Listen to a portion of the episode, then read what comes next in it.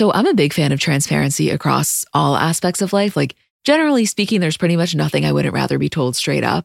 But specifically when I'm buying something or paying for a service, I just want to know what I'm getting myself into. And oftentimes there can be so much nonsense or so much yada yada. For example, sneaky terms hidden in the fine print of contracts, or bills that randomly go up without properly alerting you, or budget airlines with cheap fares but then exorbitant fees to make up for it elsewhere. And we just should not need to be dealing with this type of yada yada in our lives. And yes, you could read every single word of every single contract, and that's one way of avoiding it. Or you can go with a trusted brand like Metro by T-Mobile that helps you to get ahead and not pull you back. That's right. You don't take yada yada from life, so don't take yada yada from your wireless provider.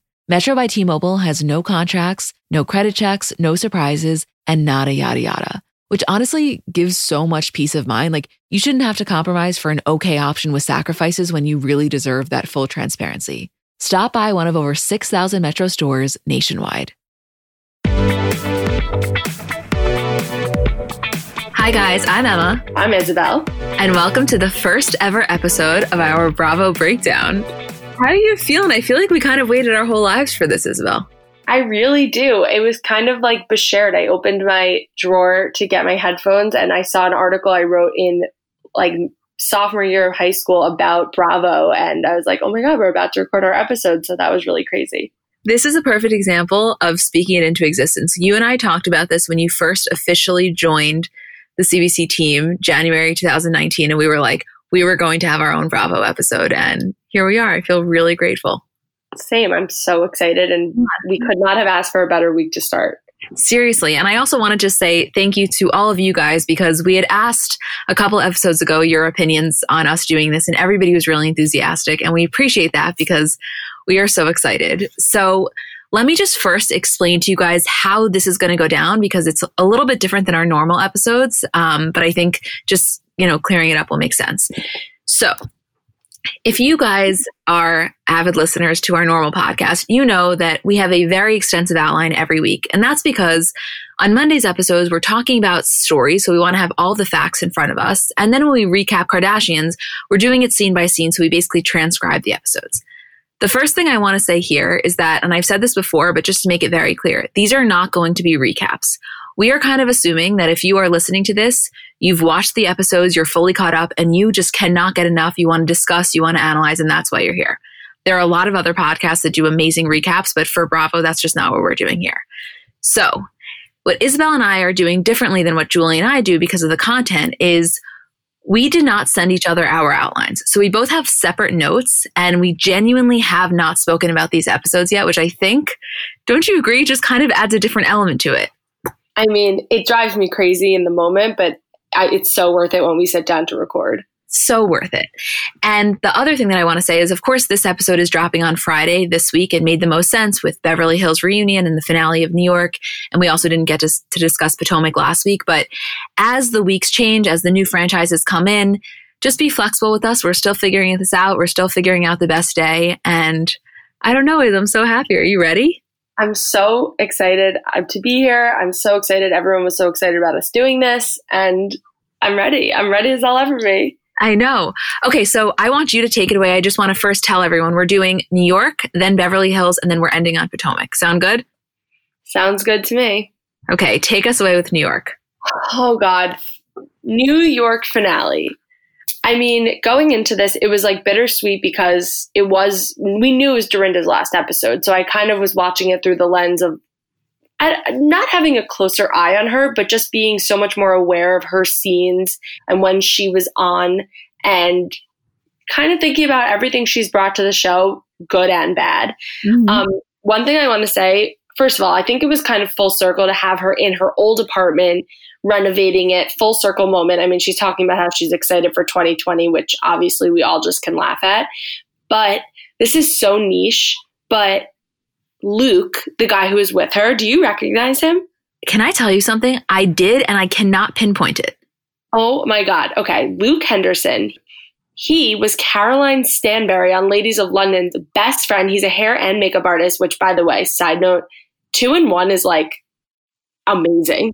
He was Caroline Stanberry's like sidekick both of her seasons of Ladies of London. And I just love that now he's in New York and he's Dorinda's sidekick. I just, like, that's the kind of thing that as a Bravo watcher, you just feel so good about seeing him and knowing. And I love when a familiar face just pops up. Wow. That was a great call. It was driving me crazy. I was not a loyal Ladies of London watcher, but I watched it enough to know his face. Thank you for that. I'm telling you right now on this podcast so that you're held accountable, we are watching both seasons and doing a full recap because it is low-key one of the best shows that's ever been on Bravo, and it just deserves that, our attention. Absolutely. Okay. So remember last week we were saying, like, sometimes Luann feels like she's our narrator of the show. She's the sane one. And then all of a sudden she switches gears and we're like, oh my God, she's our captain. Yeah. Yes. Like, this episode, her delusion was just really on show. Didn't you feel like, I had so many moments where I was like, oh God, like this is who we're following right now? Well, first of all, I so relate to that. And the other thing is that it's this real kind of issue that I have internally because I like so support the fact that she feels so confident in her craft and I love it for her and she's made a career out of it. But then there's the other side of me, which is like, how do you want me to trust what you're saying when you're not viewing this as delusional? Listen, if it makes her feel good and she is really committed to her craft, I mean, you know what? In the words of Ramona Singer, we got to be women supporting women, but there is just something so hysterical about it. Like, this is the kind of shit you just can't write. No, you absolutely cannot write it. And thank God. I mean, thank God. Also, this was like such a weird thing, but Leah, when she was in the car with her sister and her friend Robin, I kind of had a moment where I was like, is this the future kind of cast that we're going to get? Like these cool downtown Leah types. I honestly felt like they were almost teasing us, like Robin is going to be holding an apple next season. And I was like, you know what? I kind of like it. She felt like a Cindy Barshop, Leah, Bethany kind of type, even though I think she probably said 3 words. I was just like building a whole story for her in my head. I don't know why, but I just was. Well, you may have been coming off of the articles about all the speculation with Leah's sister joining. I'm not saying that that's happening, but people are talking about it. I don't know. I like the juxtaposition between the Upper East Siders who are terrified to go downtown and then Leah, you know, who kind of is so in that vibe. I like the mix of the two. Right. I do too. It's really important. Okay. Now, this is the main event. Sonya's drag queen party for GLAAD. First of all, such a nice party. Good for you, Sonya. I love when she pulls things off, like when she had her Century 21 release party and it went so well. I just cheer her on. And I think anytime she's successful, it's really fun to watch. Completely. Also, another random ass niche thing is anyone who watched America's Next Top Model, Corey Ward was there. I don't remember if he won or came runner-up, but he literally was the star of the show, sitting next to Sonya and Dorinda all night. He knew what he was doing, getting his screen time. And another thing, I just love when we see these background characters, and I'm like, hey, I know you. Oh, that's kind of like when Joyce Benelli, Kardashian's makeup artist, shows up on as an Erica's glam team. Love to see it. And they don't make a big deal of it, but we know. Like, yeah. We know what's going on. Exactly. Ramona obviously fucking shows up with a tall, dark man in his 60s, straight guy, because of course, why wouldn't she? And everyone's like, what the fuck? By the way, everyone Ramona dates and brings around looks exactly the same, don't you think? I could not pick them out of a lineup. I got to tell you something. It's actually remarkable. It's almost impressive, you know? Although, maybe I'll just say, and I guess he's been around for a while. Clearly, I know, you know, they flash back to Leah kind of calling him out for sleeping with her friend a couple of episodes ago. So fine. I get that he's in it. He's not like some person that's new to the Housewives. Although, if you're going to get mad at someone, it was Ramona's doing for bringing him. Meanwhile, I kind of felt a little bad for the guy. Like, she walks in and they're all shitting on him for being there or shitting on Ramona for bringing him. And it's like, he didn't do this on purpose. He just happens to be here. He may be a little bit of a sleazebag, fine. But you don't need to make him feel so unwelcomed. I don't know. Maybe that was just me. I know. And yes, I 100% agree. And also, there was nothing more classic than Sonya being like, have I made out with you before? He's like, yeah, we made out 6 years ago at Boutique. And she literally plants a kiss on him before knowing whether Ramona was there with him as a full date or just a platonic friend. That's like the shit we live for. That's New York in a nutshell to me. In a nutshell. Truly. Another thing on the subject of him is a recurring theme in New York is that they literally do not understand the physicality and the meaning of when someone has a microphone and is giving a speech, that all eyes are on them and like you can't interrupt. Like Sonya's literally giving a speech and she makes like a little offhanded quip about like, I don't know why you brought a straight guy. Everyone's eyes are on her. The room is dead silent. Ramona starts storming up and being like, no, look at the email. You said this. I just don't understand how many times this can possibly happen in one single franchise. Someone needs to explain speeches and microphones to them. I want to just make a PowerPoint. No, first of all, the women of New York treat microphones like a suggestion. Like, like nice little suggestion to maybe stop talking. It is, and by the way, it's not just Ramona. It is every single one of them. I don't know what it is. If I wasn't from New York, I would think that it was a New York thing, but it's not. It is strictly a Housewives of New York thing. It makes for excellent television, so I'm not complaining, but you are so right. It is a very weird social kind of lack of social cue thing that happens. Totally. So then I look at the clock and there's still 6 minutes left of the episode, but they start doing those title cards, you know, talking about where the women are now in current time. None of them were that exciting. I think when Bravo invented those however many years ago, 10 plus years ago, it was before social media. So they would say blah, blah, blah, and her daughter's expecting her first baby, and she signed a book deal and now she has a Prosecco coming out, whatever. And those things would be shocking to us as viewers because we have been watching them on camera, but we have no idea what's really going on with them in real time. I feel like now it's a little bit harder because I literally know what Ramona ate for breakfast, lunch, and dinner and what shoes she's wearing to dinner tonight. So the cards that pop up on the screen telling us what's going on are like, that was just something interesting how they've evolved over time, because I remember watching older seasons and like pausing them to read them and make sure I didn't miss one because they were so interesting. And now they're just like, yeah, she's working on her book, which we already knew, or she making funny like remarks about them. Yes. Well, two things really quickly. Number one, the epitome of that is OG Real Housewives of Orange County back to Gina and Tammy. And that is the only way we found out anything in their lives, including Lynn when her house was being evicted. That's number one. And number two, now it's a lot more just on the writing and to kind of make it a little bit more humorous. But I will just say, let's just lay it all out on the table here.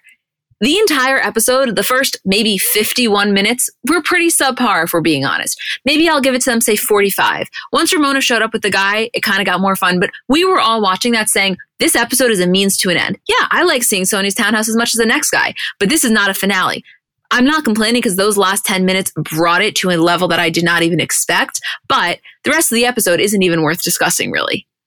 No, I agree. So they put these title cards up and I look at my sister and I'm like, there's still 6 minutes left. And then I was like, wait, that whole thing about Tinsley.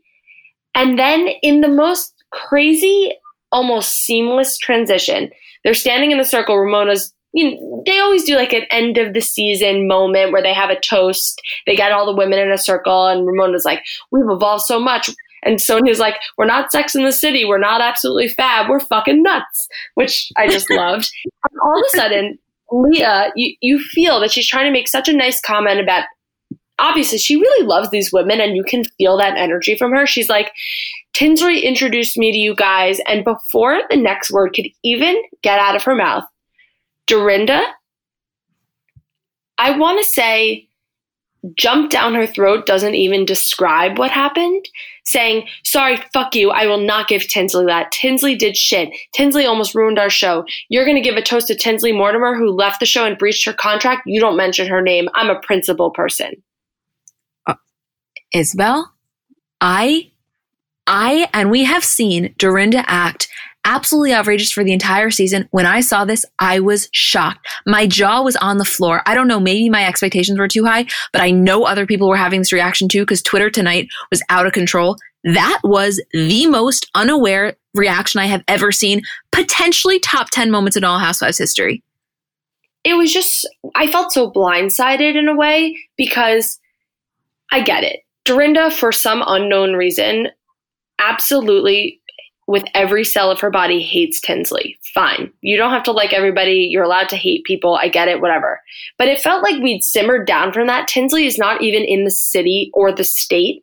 And we haven't spoken about her, I guess, on camera at least, in so long that I felt like bringing up her name and going and talking about how, which is a fact, that she introduced Leah to these women would be such a trigger to her was so confusing and honestly bizarre. And I understand Dorinda, when she's drunk, clearly does not have the same thought process or any behavioral expectations that she does when she's sober. But this was just a next level. And going off, I mean, by the way, this is her, what, 5th or 6th season? To go so breaking the fourth wall, which I feel like they're kind of program not to do, talking about how Tinsley breached her contract and that's why she's so upset with her and how she's such a terrible first person. She left us and she's a bitch. When, by the way, you fucking hated her when she was on the show. That this has nothing to do with it. It was like, it was wild to say the least. Wait, first of all, if you and I are sitting here and we feel like we were blindsided, number one, imagine Leah. Here she is, like, the issue that I think is really being lost in all of this, and this is what I want to spend the bulk of our New York conversation on, because I cannot stop thinking about this. It also, I mean, granted, this just happened literally an hour and a half ago and we're recording it live, which, by the way, we should always do it like this. Amazing. Like, right, to have this energy. Yeah. I'm so fired up. But what? Like, take away anything. Leah was literally just speaking about the logical process of how she got there. She was factually introduced by Tinsley. So there was no other way that she could have explained that. And Dorinda, I saw a really funny meme tonight, and it was like picture of Tinsley, and it was like live photo of Tinsley living rent free in Dorinda's head, which is exactly what's going on here. How are you so triggered by a woman that quite literally has nothing to do with you anymore? It makes me think, Isabel, it really genuinely makes me think, and maybe this is just me trying to cling on to any hope that Dorinda isn't going in this down spiral that it seems that she is. It makes me almost think, did something happen that no one knows about? Like, is there going to be a Denise Brandy situation? Not that, but I'm saying something come out of how Tinsley so badly fucked over Dorinda. Because what could she have done besides being, yes, she's fucking annoying, fine. That is so terrible. What could have happened? I had that same thought process too. The fact that Dorinda got so angry. I was like, there has to be something else. There just has to be. But then I also was thinking, if there was something else, no matter what it is, we could sit here and dream up 100 things. There is absolutely no way that Dorinda in these moments wouldn't pull it out of her hat and wouldn't reveal it to us. The exact same way that anytime Luann starts mentioning anything about drinking, she'll pull out Luann's headshot or her mugshot, or not her headshot, her mugshot and her arrest and use it against her. Like, she has no problem doing that. And I think her gut reaction in these moments is to pull out the meanest shit that she can think of. And it would be literally impossible for her to have kept it in this long with how many fights she's had to Tinsley's face and other people's faces. No, I agree with you. Like, honestly, I don't think there is anything, but just if we, like, let's just all, you and me and also anybody listening, just for a second, let's just entertain this idea, because I saw it a lot and I was thinking the same thing. And then I saw people tweeting it. Maybe, because I agree with you, there's no way if it was something that was so bad about Tinsley, just about Tinsley, that Dorinda wouldn't have said it, because as we know, Dorinda has no problem really hitting below the belt. But hypothetically, okay, what if this thing that may or may not exist has to do with something that Tinsley did to Dorinda, that Dorinda is so embarrassed about or feels so shameful about that she can't even say? It probably didn't happen, but I would be lying if I said to you that that wasn't going through my head, because it is abnormal. It is actually like borderline really seriously concerning how the mention of someone's name can elicit that type of reaction. Yeah. And also, by the way, it's like, you can't act as if we don't know who this person is. It's Tinsley. Yes, she's by no means a star, but she's harmless. Right. Yeah. There's so many layers to it. You know how many women over all of these seasons of all these different franchises have fucking hated someone with all of their guts, and women have done really terrible, nasty, backhanded, shady things, they still don't react like that about someone. They still show up to the reunion with this person. They still, even the meanest things that you could possibly think of, I have seen women move on from, which I'm not saying everyone needs to. That really takes a specific kind of person. But I have never seen someone react so terribly about someone else, even when there is actual meat to the issue. So then to see her act like this when, first of all, it just, Tinsley is like such an she's not a confrontational person. So imagining her doing something that warrants this kind of behavior is very hard. So then for there not even to be anything for her to be upset about, it's like, what the fuck is going on? I can't. I'm so upset about it. Like, and I know we obviously are going to get into this separately in a second, but I was really happy in that one little clip of the preview that we get when we see Tinsley confronting Dorinda and saying, you know, this is too little too late. I am by no longer am I going to be your punching bag. And yeah, she left the season fine. And yes, she's 6 feet apart, so she's kind of safe. Like, Dorinda actually physically can't hurt her, because I would have been afraid of that. But I was happy for her. There is apps to me, and I'm the first one to think that housewives should, if they can, accept the other one's apologies. No. As far as I'm concerned, if I'm Tinsley, Dorinda Medley is dead to me. Dead to me. Wow. It's true. I mean, like, come on. Right. Honestly, it would be such a bad look, and it would be so disingenuous for Tinsley to accept her apology. It's not like she said one mean thing and she's saying, I shouldn't have said that. That was rude of me. It is just a full, deep-rooted hatred. You can't apologize for that. Like, it's clearly how you feel. And she's done things repeatedly to be so mean to Tinsley, to insult her relationship, insult her age, her potential fertility or being a mother, her wealth, her childhood, things that are so mean for nothing. You shouldn't bring up any of those things regardless. And then to not even have a motive behind it. You're right. It's completely unforgivable.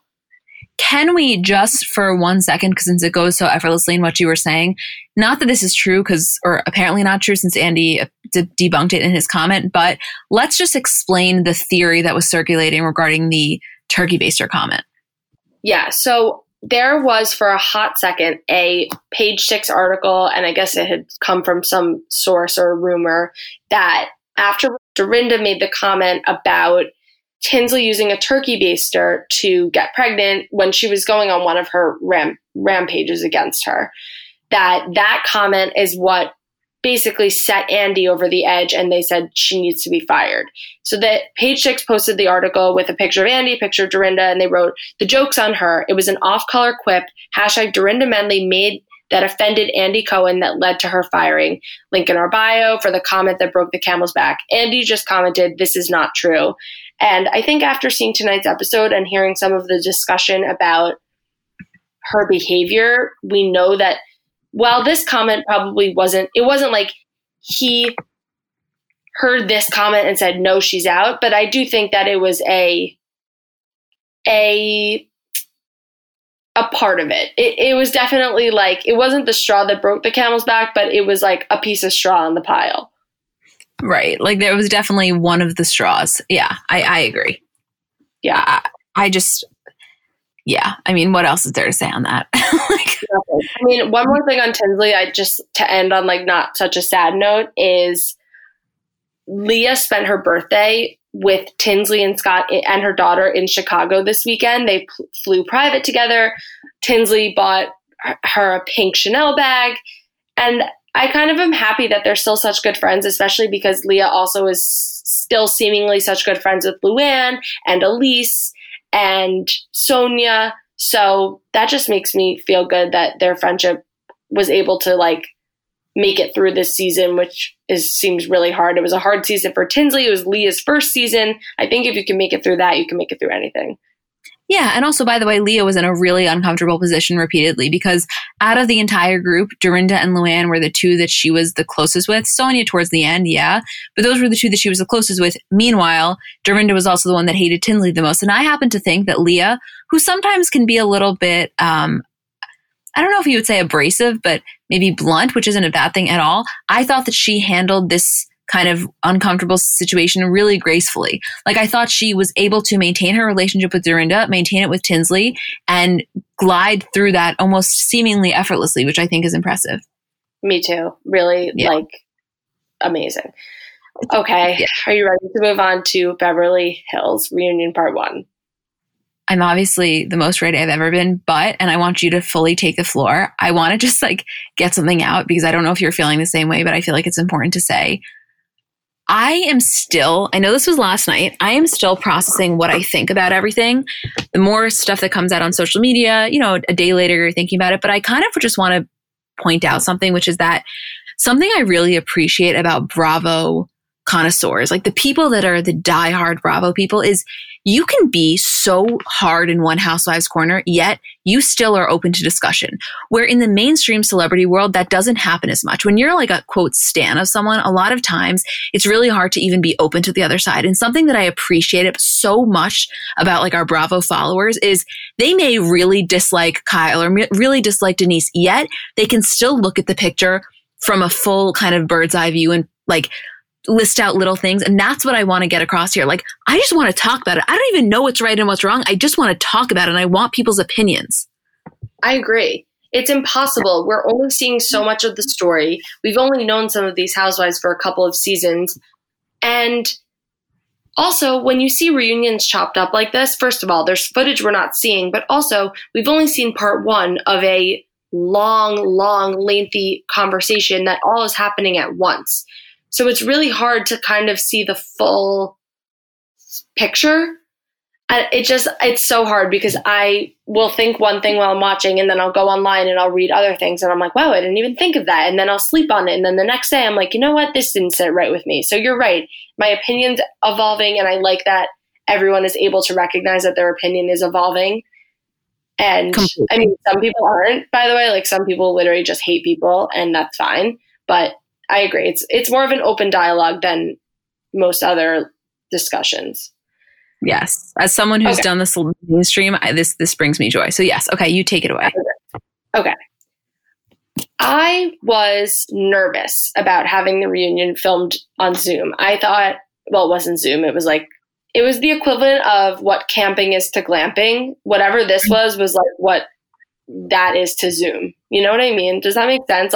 This was the most glamorous type of Zoom I've ever seen.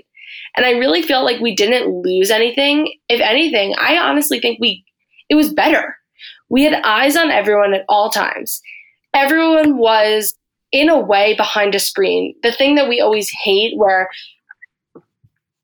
people on Twitter get Twitter fingers and they're comfortable to say whatever they want. Commenters on Instagram can feel like they have a screen protecting them. They could say whatever they want. I felt like the women were a little more gutsy because they weren't sitting right in front of them face to face. They were in their own houses and it was on a screen, and they kind of were like, I'm not going to hold back. It just gave an extra protection layer, but in a good way, where I really felt like they weren't afraid to say something straight to someone's face. Did you feel like that too? I just loved it. I thought it was great. I wish we could do them all like this. First of all, I obviously couldn't agree more. The only time it was frustrating was when everyone was talking over each other, which barely happened. And also, in a regular reunion, you can't see everybody's face at once. So being able to see Sutton's eye rolls and Erica's, looks, that was something that you probably would not have gotten in a regular reunion. So I was grateful for it. I agree. I think now they're going to start having a camera on each woman, even when they're in person, and having the split screen 6 ways like that, like Brady Bunch style, because there was so much that we got from that we never would have gotten before. Completely agree. So the way I want to go through this is kind of Andy segments up the topics he wants to discuss, and I feel like we should just go through it that way so that we don't miss anything. Completely. Okay. Number 1, they do Garcelle's package as her new housewife, her best moments, our intro to her, which I love seeing the throwback of her first scene and her introducing herself, because I felt so young and naive at the time, and I feel like I really know her now. So seeing that played back, oh yeah, this is what I thought of her. Completely. Was really interesting. And they had a discussion about her first season and, of course, her being the first Black housewife on Real Housewives of Beverly Hills, and kind of just what that means for the franchise is in history, and her being a housewife at this time in America, how it just all kind of came to be at the same time, I thought was really interesting. Yeah, I mean, she just brings a perspective that the other women simply can't. And she's just so... Listen, it's not that I agree with every single thing Garcelle does, which I'm sure we'll get into, but I really just like her as a person. And also, there's only one other housewife in the history of the entire franchises that I feel this way about, and it is Giselle of Potomac, where I sometimes find myself, I zone out for a second because I can't get over how gorgeous Garcelle is. Like, I know. And listen, that outfit, it's not that that was my favorite outfit in the world, but she is so strikingly beautiful in a way that I... Think about how many people you see on TV all day, every day. But there is just something about her that is, it's magnificent. Yeah, no, she's beyond stunning. It's really, she's so fun to watch too. Yeah. So they kind of got into discussion about her first season, how she feels. And the main thing that was brought up was her sort of just, she doesn't like Kyle. And that's fine. And the reasons that she kind of gets into are that she feels Kyle glazes over her, doesn't really give her the time of day. And Kyle fought back and was like, well, I thought we were having fun. I invited you to my house multiple times to try and get to know you. And they kind of flash back to different scenes where they were getting along. And they also flash back to Garcelle on Watch What Happens Live, when she said Kyle was the least inviting, which when I watched that in real time, I think it was after the first episode, I was like obsessed with Garcelle already, and I love Kyle, I do. I was so upset that they weren't getting along, and I was like, oh God, like what is going to happen? And we sort of waited all season and nothing really happened. I think that it's like a two-way street, and from Garcelle's end, it just doesn't click with her with Kyle. And then Kyle brought up the Children's Hospital event drama. Okay, hold on. I cannot wait to get into that, but I have one quick thing to ask you. Yes. When Andy pulled out the most, classic thing, as he does, a Watch What Happens Live kind of comment that Garcelle made saying that Kyle was the least welcoming, and asked her response. And when Garcelle basically said, listen, she was just the first person that came to mind. It's not that I don't believe her. Like, I think Garcelle is very blunt and would absolutely say whatever she meant. But I was a little bit confused by that, because it's like, if that really is the truth, and if you don't actually believe that Kyle was the least welcoming, and it was just kind of something you said in the moment, then how has that same exact thing continued throughout the rest of the season? And I understand there were different things about Kyle that were upsetting to her, which is completely valid. But I felt like that was glazed over too quickly, of like, wait a second, like that can't be the entire argument if you're just saying that it was a slip up. There has to be something else. And if there is, that's fine. But you can't say you didn't remember anyone else's name, but also I do think Kyle's the least welcoming. Like, you got to just at that point own it. It's a game. And the reason it was weird, and the reason they even brought it up, because Andy plays shady games on the show all the time. And they rarely bring them up because people who are feuding will pick who they're feuding with. But it blindsided Kyle, where she was like, what? Like, what did I ever do to you? That's why it became a point of discussion. Yes. No, totally. And let's get into the charity thing. You explain it. I have so much to say. You start. So basically, Kyle, you can kind of tell she had been waiting to pull this out as a point to make, said that Garcelle came to the Children's Hospital event, which we saw, that amazing event. Kris Jenner was there, gave $25,000.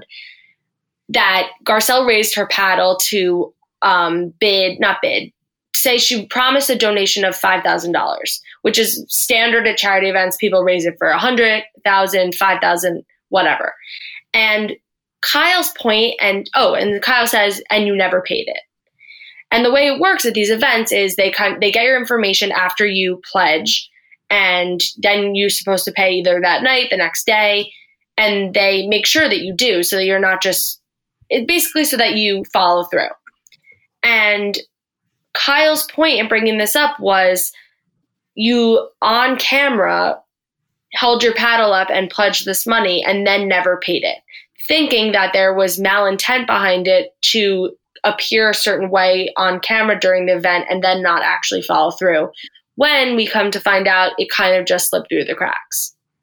Let me tell you something, okay?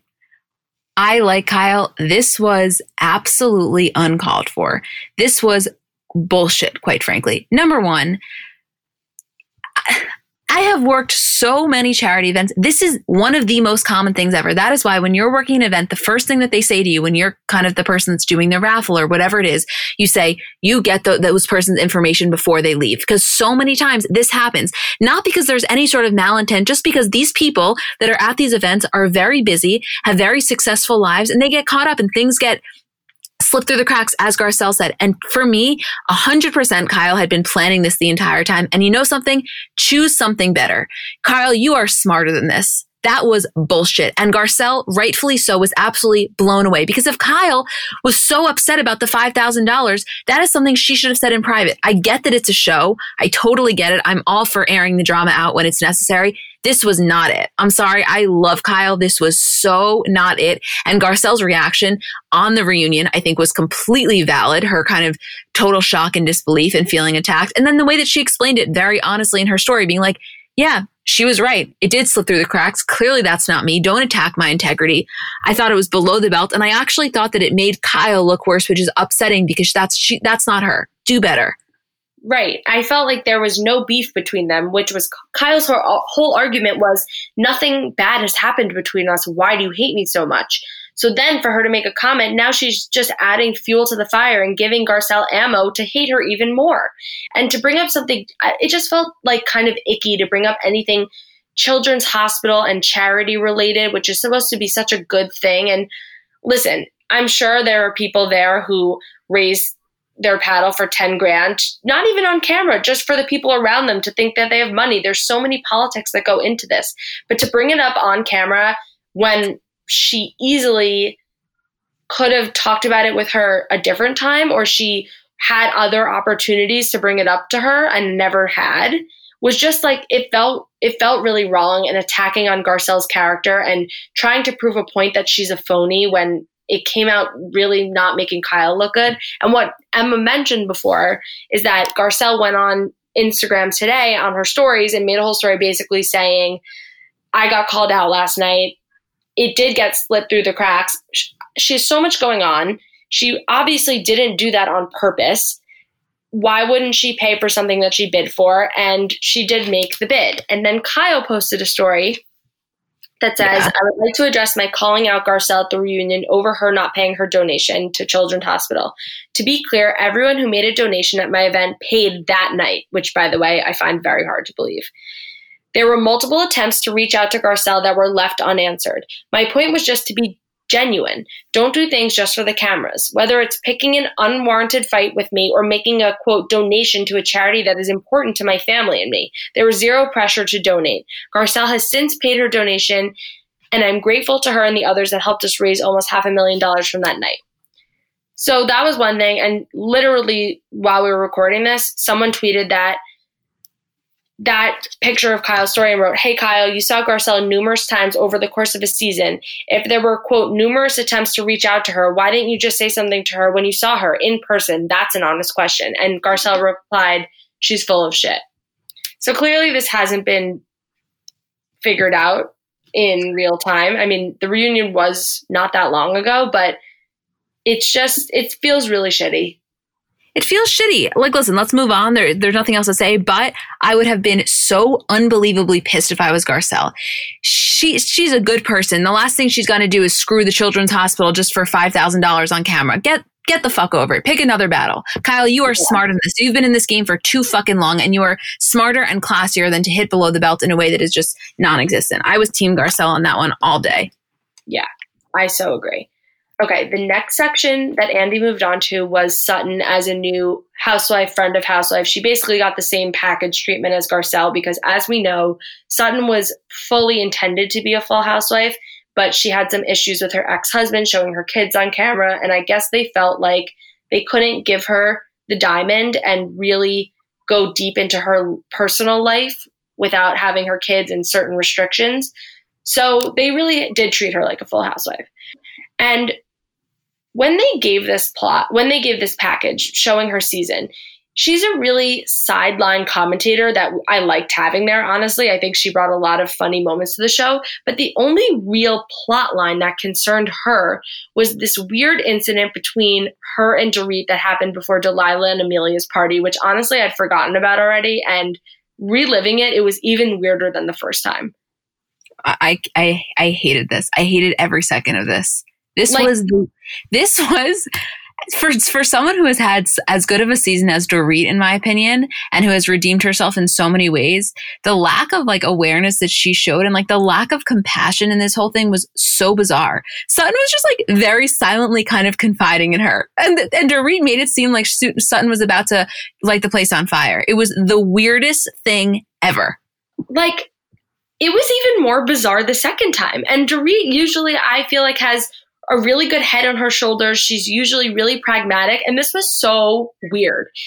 Sutton was worried that Joey Maloof, who another fucking character who used to be Rachel Zoe's sidekick, it always comes back to the glam. He has beat her and him have some beef. I think it was over some business arrangement, money, whatever. They don't like each other, and obviously they have some awkward tension. And she realized that Joey sometimes does Rinna's makeup and Delilah and Amelia's makeup, and it occurred to her on the bus that, oh shit, maybe he's here. And very calmly, silently, she's like, oh, I'm going to freak the fuck out. Basically, if he's here, I'm going to freak out.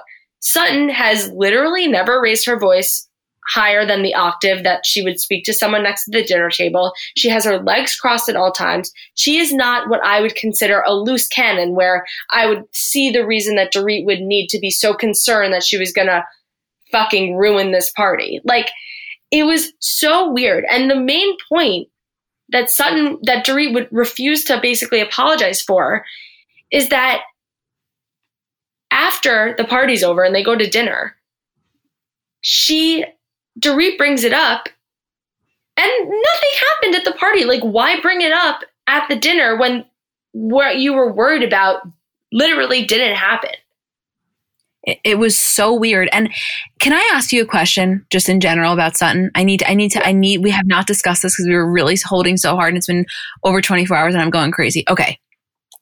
The way that I felt in this Sutton's kind of representation on the reunion was the fact that, and this is just but I kind of made up in my head, I feel now that the time has passed, the entire season has come out, she's seen what's been said about her online, and I think she may have gotten the understanding that the perception of her was that she was a little bit weak, or a little bit delicate, or a little bit wasn't able to kind of keep up with the big dogs.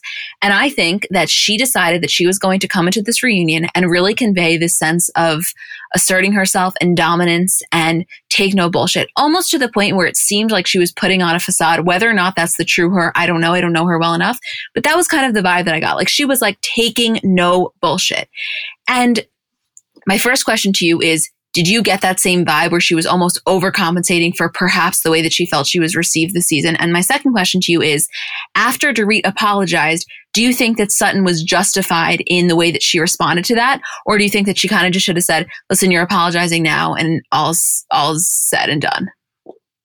I mean, yes, I do think Sutton came in guns blazing. I think she saw the footage. She felt empowered by knowledge and by being there, having a moment to not have to interrupt anyone. She could say her piece. I think it was a new woman, and I loved it. I think she probably was what the fuck, Dorit? What do you have against me? Why was that necessary? Dorit's back was against the wall because watching the footage back, even she could see how weird it was and how malintended it looked, to make Sutton look crazy and that she had done something bad when genuinely nothing happened. I think they would not even have aired Sutton saying that if it hadn't become a thing later. It was it was just so small and minuscule of a thing. And Dorit was just trying to make it happen. It was just not fucking happening. And I get it. Sutton was pissed, was like, why are you purposely trying to make me look bad? I agree. And Sutton's like, why do I have to put up with this? I'm better than that. Mm-hmm. Hear you. Agree. And also, by the way, nothing happened. If that was really your concern, it didn't matter because it was over and everything was fine. It almost to me was taking advantage of someone confiding in you. I don't know. It was weird. Anyway, continue. Sorry. I just had to.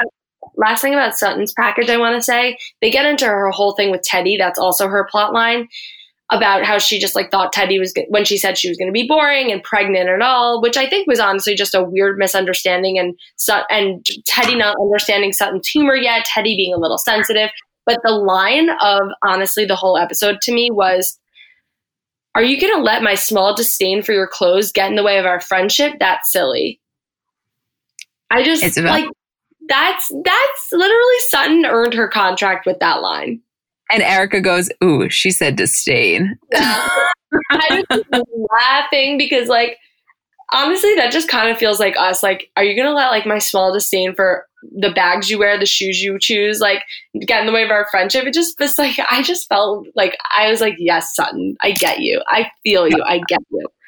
Yeah, that was, I can't even express to you how, I actually paused it, went back and just rewatched that one line because it gave me such a sense of serotonin. Yeah, it was amazing. It was fucking amazing. Amazing. Okay. Denise fucking Richards. I mean, This section to me is, Erica was really quiet the first half of the episode. Obviously, it wasn't a lot of things that concerned her, so she didn't have much to say. But when they opened the floodgates about Denise, Erica woke up.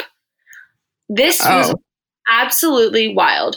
First, they start talking about just the overall sexual discussions that have gone on this season, and the whole another ridiculous plot of Denise being so mad and upset with the women for talking about threesomes at dinner when her kids were at the next table. And the woman being like, now after seeing how her daughter didn't care, which I get, you can still be mad whether your daughter cared or not. I don't think that was the real issue. But they were like, you set the tone. You are not like a complete prude or say, I really don't want to speak about sex around my kids or at my home or on my... You set the tone. So that you made your bed, we're going to lie in it. I agree with you. I don't know. I see both sides. Because on one hand, it's like, Denise, you literally set this up. At the same time, they were accusing her of dragging it out. Meanwhile, they were dragging it out too. The whole thing, it's so hard when this happens because there are such good plot lines. And this just like wasn't one of them. I thought both parties were in the wrong and I just wanted to move past this. I agree. And Erica was like, the whole thing was really frustrating. She was trying to make us as a group look bad. You were upset enough to pull me aside and take her to coffee when they go on that coffee date. And Denise is like, listen, you guys really hurt me, I guess my kids, for doing this.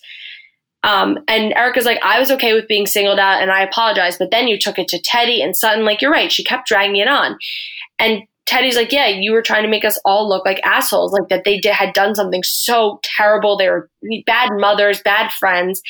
And Denise is like, Erica, did you take it that I was upset with you? And Erica's like, am I on another planet? Like, you literally sat me down and explained how upset you were. Like, what the fuck? Like, that was a moment where it just felt like Erica was so aware that they were literally speaking two different languages, and while it was about this one topic, it was just like the overall theme of like, we are not on the same page at all about anything. They could not have been less on the same page. And that's my thing. And I was seeing this, and I know we're going to talk about this in a second, but like, I was seeing this so much in the comments, and I really was trying to read everything just to get both people's sides, because I still was in the middle. Like, there was a lot of stuff that I wasn't fully sure on. And the way that I felt that a lot of people said is like, we like Denise, and like so badly we want to be on Denise's team. We want to believe her. She is this, you know, not, she's relatively new in a lot of ways. She's the underdog. She's a fucking icon. Yet it's really hard. Even if you agree with her, it's really frustrating when she is clearly just like, you watch the footage and then she's denying what's happening. And it's like, Denise, are you forgetting that we're watching it? Not saying they handled anything right. That's not what I'm saying. But like the level to which she was denying her own actions, not even her wrongdoings, literally just her actions, trying to rewrite history was so off to me. I know. It's true. And Rinna, at some point, we didn't really get into the Brandy stuff yet in this episode, which was interesting because when you think about this season, you think that that's really it. But there was so much more that went on before we even got there. But Rinna said this, I honestly don't even remember if it was in this episode or preview or whatever, that Denise, the cover-up is worse than the crime. And I feel like that is true with everything that happens with Denise. The dragging it out and the rewriting history and the kind of manipulating the narrative of what really went down is just a common thread with Denise. And sometimes that ends up being way worse and digging her in a way deeper hole than what actually happened. And it's like, you're making all of these situations so much harder and worse for yourself and giving them more things to use against you by twisting it once it's already happened. It's prime example of I don't know if this happened in this episode or the preview for next, when Teddy's saying, you know, you said that you said worse things to me about Brandy. And she's like, who said that? And it's like, Denise, you literally said that. Right. Yeah. I like Denise. That's the thing. I really, really like her. And I don't think that everybody handled everything right at all. I think a lot of people were out to get each other, but it was frustrating to a certain extent. It's like, come on, we want to be on your side, but you're making it impossible because you're straight up. Like, that was gaslighting. Rinna wasn't wrong. That's exactly what she was doing. Right. And even if Denise was just honest about these things, whether the things that she did or said or shitty or made her look bad, everyone would respect her so much more for just telling the truth and being blunt and honest, which she claims that she is and is being a straight shooter, than trying to, like, weave this web. Like, who do you think you're fooling? And what I thought was interesting too was Erica never really holds back, but she was fucking furious.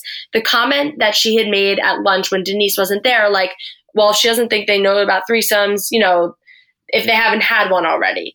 Making a reference to all teenagers, like if she doesn't think her teenagers know. And Denise took it as her teenagers, which she was like, why are you talking about my kids having sex? And Erica was really hurt by that. And Denise is like, yeah, of course I thought that. I thought it was about my kids. And Erica's like, well, that's convenient for you. Like, as if Denise always picks the more convenient option. They also were saying that they feel like Denise is happy that all the fans are on Twitter and Instagram are coming for them because she, like, gets a high out of it. And then this was really interesting. They pull up a tweet. I love when they pull up a tweet. Oh my God, this was so good. Yes, keep going. So good. So they pull up a tweet that Denise had liked. She didn't even retweet it or respond to it. She had merely liked it.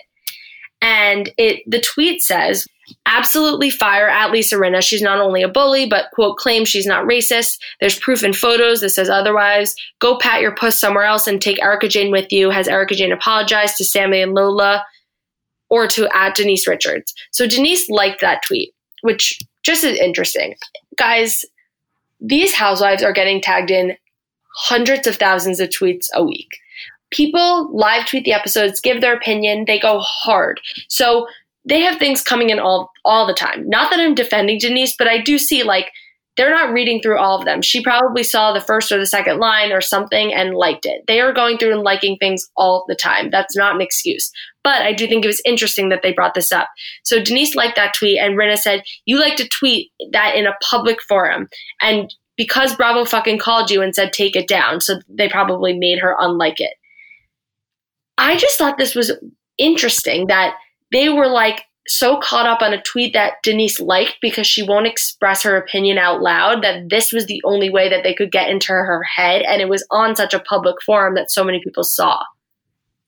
Right. And Denise's claim back was that she didn't read the whole tweet when she liked it. Right. Right. Which I genuinely, like I said, I honestly see how that could happen, but I don't think she realized how the toll that could take and how much that weight that carries.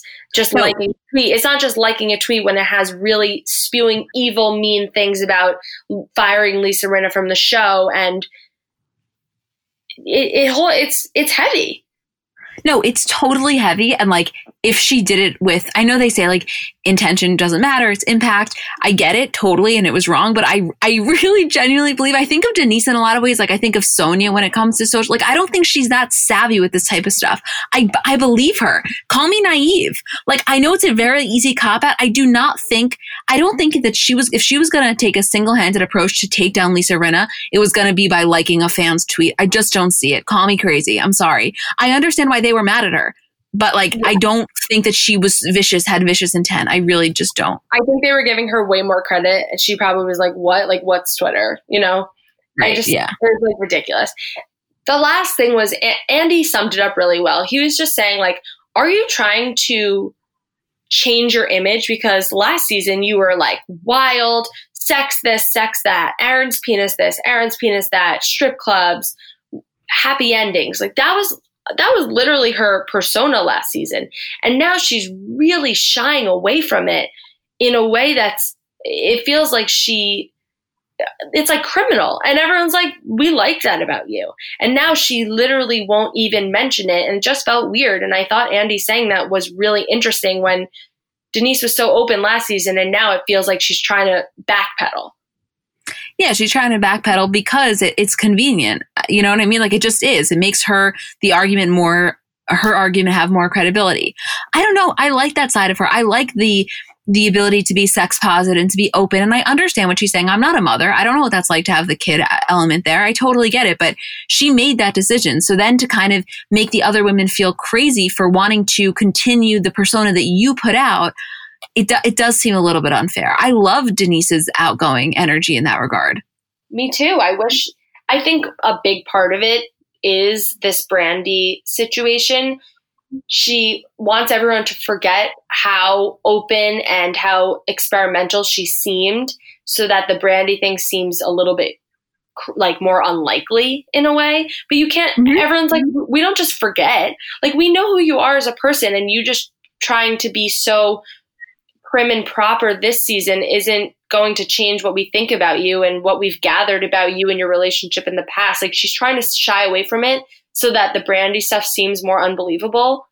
And it's just like not working. Like, I love Denise. And honestly, at this point, I don't think anyone believes her anymore. I think they want to believe her and they wish she handled this differently. I think everyone thinks the Brandy thing is true, and they're more upset about how she handled it than what actually happened. No one has a right to be upset about it. It's her life.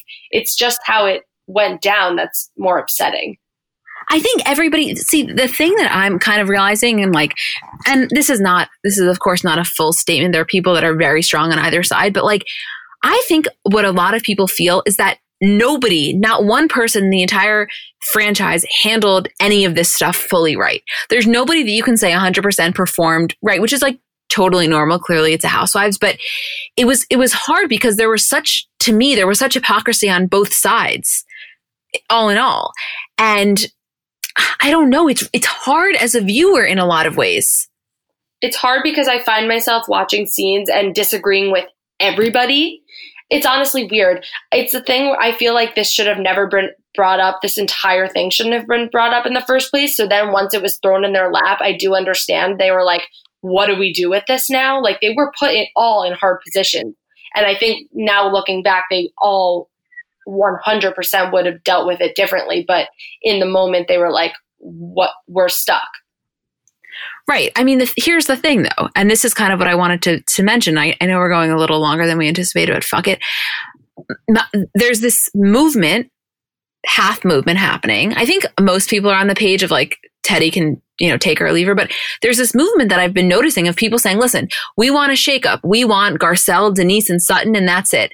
And then there are the other people saying, you know, absolutely not. You need to keep some of the OGs. This was a particularly different kind of plot line. I feel personally like I love having Lisa Rinna on. There's 0% part of me that could see a season being better without Lisa. I think she adds such an element. Even Erica, Erica's not the most emotionally vulnerable, but she has these little zingers and I appreciate them. And so I think that you have to be careful what you wish for. It's kind of what we were saying with Ramona. I disagree with pretty much every single thing Ramona does, but to pray for her to be off the show, I'm telling you, I don't necessarily think that it's the right move because she had such a level of entertainment. And like, that's not how I feel about Rinna. I agree with a lot of the stuff she does. I just also think she adds entertainment, but I think that we all have to take a step back and be like, this was an exhausting season for a lot of reasons, but maybe let's not fully confuse that with how we think about the OGs, because people's big thing is like, Kyle's in bed with the producers. That's what a lot of people say on Twitter. Kyle's in bed with the producers. The whole thing was staged. She knew about the Brandy thing ahead of time, which like very possible. Who knows? I just personally still don't know. I don't want her off. Sue me. I want to Garcelle, Denise. I want them to all stay, get rid of Teddy, add one other person in Teddy's place. And that would be my ideal. I know it's not a popular opinion. That's just how I feel. I 100% agree with you. I mean, we have this discussion with every franchise. It's not unique to Beverly Hills. Whether it's hard because you want to only keep people that you agree with.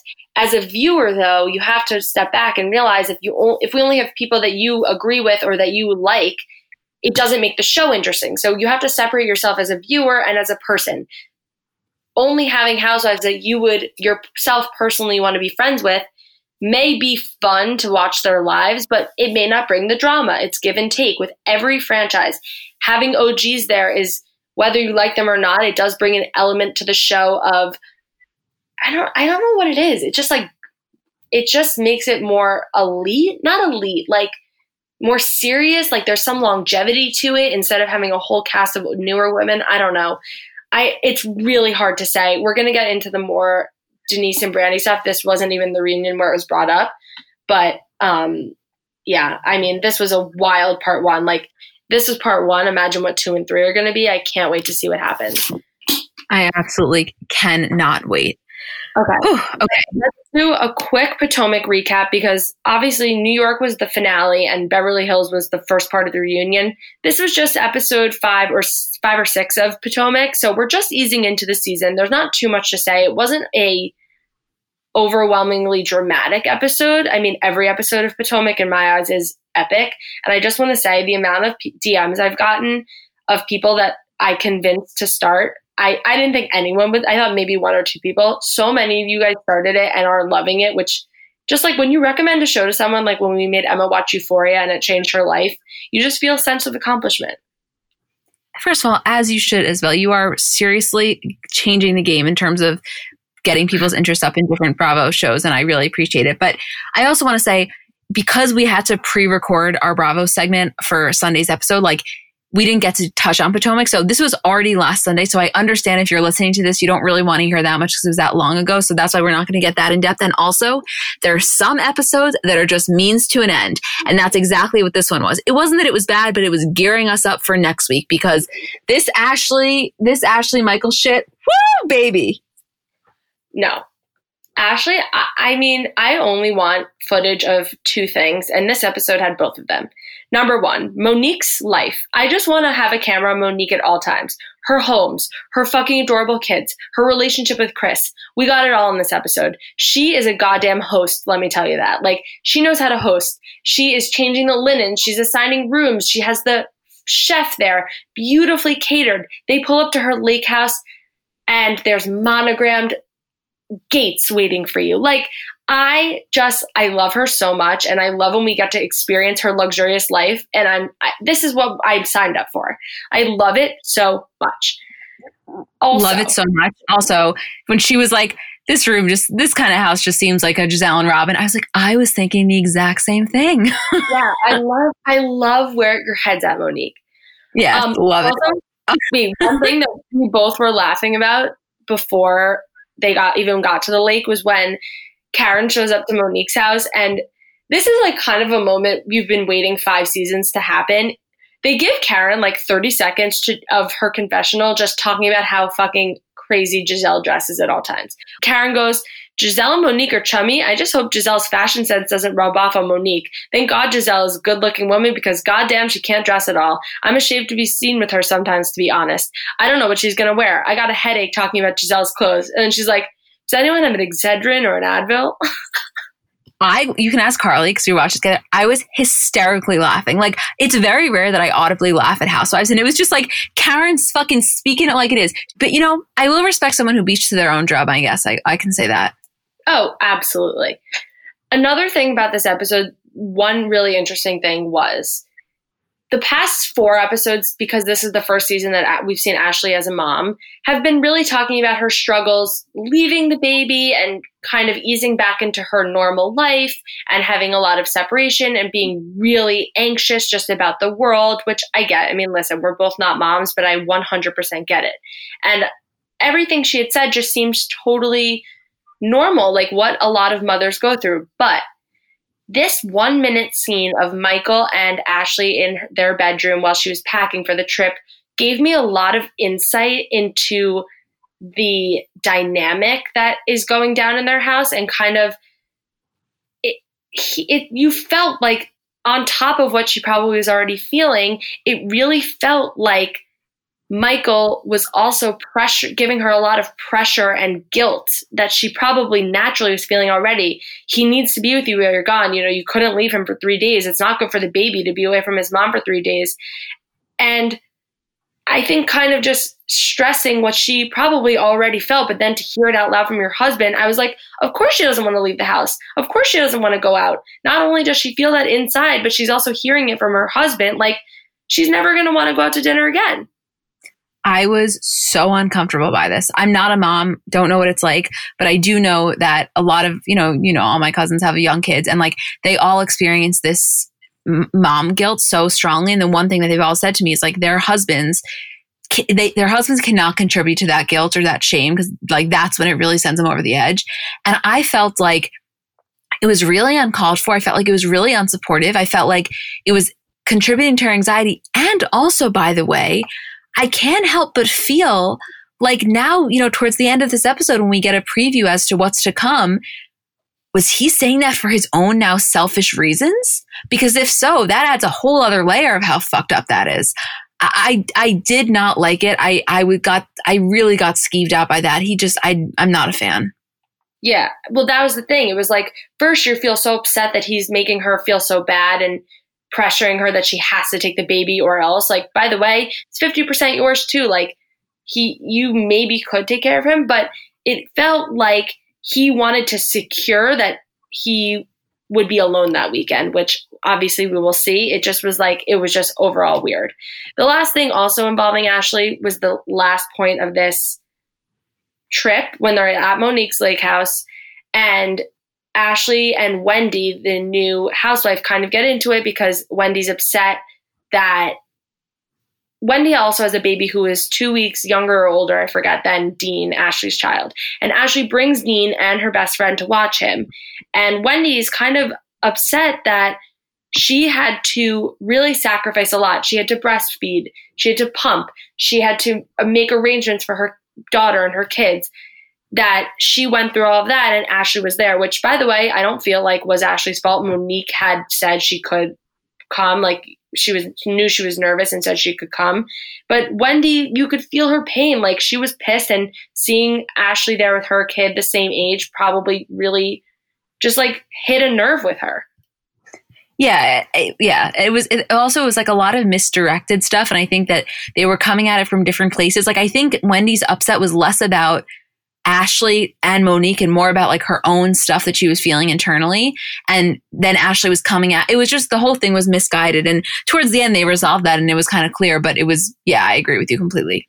Yeah. I mean, but that was like the whole thing was then later at dinner, Robin's like, so if you admit that your delivery was wrong and that you had misguided frustration, like, can't you apologize? And Wendy just didn't want to apologize. And that's when she's like, people like you don't call me Wendy. People like you call me Dr. Wendy. Address me correctly, sweetie. I was like, yes, we have a doctor in the fucking house now. Wendy's the first housewife in all time to have a doctorate. And the fact that she pulls this out in like her first or second episode, I was clapping, honestly. Whether I thought she was right or wrong, I was just like, yeah, you tell her, call you doctor. I so agree. And can I say two other things? Yes. I know it was just a flashback to whenever it was, but when they did the flashback to Giselle meeting with Juan, Robin's fiance, I wanted to say, listen, I know Robin and Giselle are two peas in a pod. You cannot be asking her advice. Ask literally any other woman. You cannot be asking her advice in terms of any sort of like jewelry or aesthetics or like anything fashion related. Yes, but Giselle's idea was actually good, to get like the 24 stones around a ring, because she does know Robin. Like, Robin doesn't want something big and flashy and beautiful. So I did think that was a good suggestion, but you're right. I wanted to be like, please, Juan, like, can you consult one, maybe one or two other people also, just to be safe? Right, just like have Monique on deck. And the other thing I was going to say, and I, you know, I get that Monique likes this bird, you know, good for her. I'm telling you, Isabel, this is not me. I'm not over-exaggerating. That would be a deal breaker for me. It was kind of like when I was a kid and I had a really bad experience with a dog growing up. I'm no longer afraid. But the deal was, like, if I was sleeping at someone's house, they would have to make sure that they would hold the dog when I came in, because if it came on me, I'd have like an anxiety attack. I would have to make sure, I would say to Monique, I love you. I'm so happy that you have this relationship with this bird. But if you want me to come to this lake house for the weekend, it needs to stay in the cage, because I will not be able to enjoy myself, because I'm going to have a terrible fear of it attacking me. I can't do birds. I got attacked once. I can't even talk about it. I can't do birds like that. And when that thing started flying, Isabel, you would have thought it was in my own house. I can't handle it. were you like covering your ears? Like, Carly saw me. Carly was like, "Are you okay?" I was like, "That was so fucking traumatic." Yes. First of all, T'Challa literally has his own social media accounts, and I feel like I hear his voice when he chirps because she posts about him so much, and he almost flew away, but then he came back. Also, just complete side note, Monique is a potty training. She's gifted. I don't know what it is. She has her 6-month-old potty trained. She has her bird potty trained. Like, she just came out with a book about it. She was gifted. Her God put her on this earth to help other people potty train. And that's the goddamn truth. Yep. I completely agree with you. She's just, I'm just really a fan of hers all around. I love her. Last thing was when they're playing this quote curiosity game to like go deeper and hear about each other. You know, they're asking pretty light questions like, "Oh, like what, Candace, what were you like as a school kid?" And Robin, are you going to get back with Juan? And then fucking Karen goes, "Giselle, since Jamal cheated on you and had babies with other women, how is it being back with a man who did that? I'm curious." I was like, "Whoa, Karen, you did not." That's hard. I know. We went from 0 to 100. There's just so much that happens. There's so much that goes on, and there's so many dynamics going back and forth, and so many little digs, and who said this and who said that. And Giselle is literally the connector, because you will say to her, "I thought this person wasn't nice to me." And then she'll call that person and say, "She said you didn't think she was nice to you." And then they hash it out, and then it's over.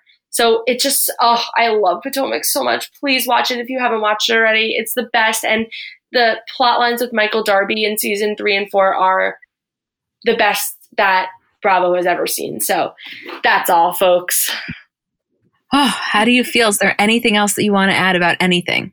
No, I think that's it. I mean, another thing about Potomac though is these women can tweet. Like trying to do those Twitter roundups, you get a whole other episode after the episode because Candace alone will tweet at least 600 times and they reply to each other. So there's just, this is what we gotta love about Bravo. There is never a shortage of content. With the real celebrity world, quote, real celebrities, who knows what's gonna happen? Who knows if it's interesting? Who knows if we'll care about it? I always care about this, and you could sit up all day and night reading and watching and you'll never run out. No, you'll never run out. That is why thank you to all of you guys for just honestly being as interested as we are to be able to give us the time and the platform to discuss this. I feel like this is a dream come true as well. And I feel like you and I don't know, to be able to have a more long form discussion and not feel so rushed is such a beautiful thing. I'm so glad we get to do this together. Me too. And obviously this is our first like solo episode doing this. It'll probably change depending on what happens over time, what shows are on. And also if you have feedback, just DM it to us and if you want more real time stories, more tweets. I mean, obviously it depends what goes on, but we're going to learn as we go. Of course. That's what I'm saying. We're going to learn as we go. When I listened back to earlier podcasts that Julie and I did, I'm like, holy fuck, that was terrible. So yeah, it's our first one. Please be gentle with us. Please God, on the reviews. I can't take it. I was like, yeah, I can't. I realized that I'm like a little bit more sensitive than I think I imagine. I think it's around when I'm getting my period. I don't know. I just cannot deal with how people are just so mean sometimes. And it's not even to us. I just notice it and I'm just like, I can't. So please just be gentle with us. We're happy to hear any constructive criticism, but please just do it in the form of a DM or an email and we're happy to adjust. But this was so much fun and I just love you so much. I love you more. Okay, we will see you guys next week and Julie and I will see you on Monday for our regular episode.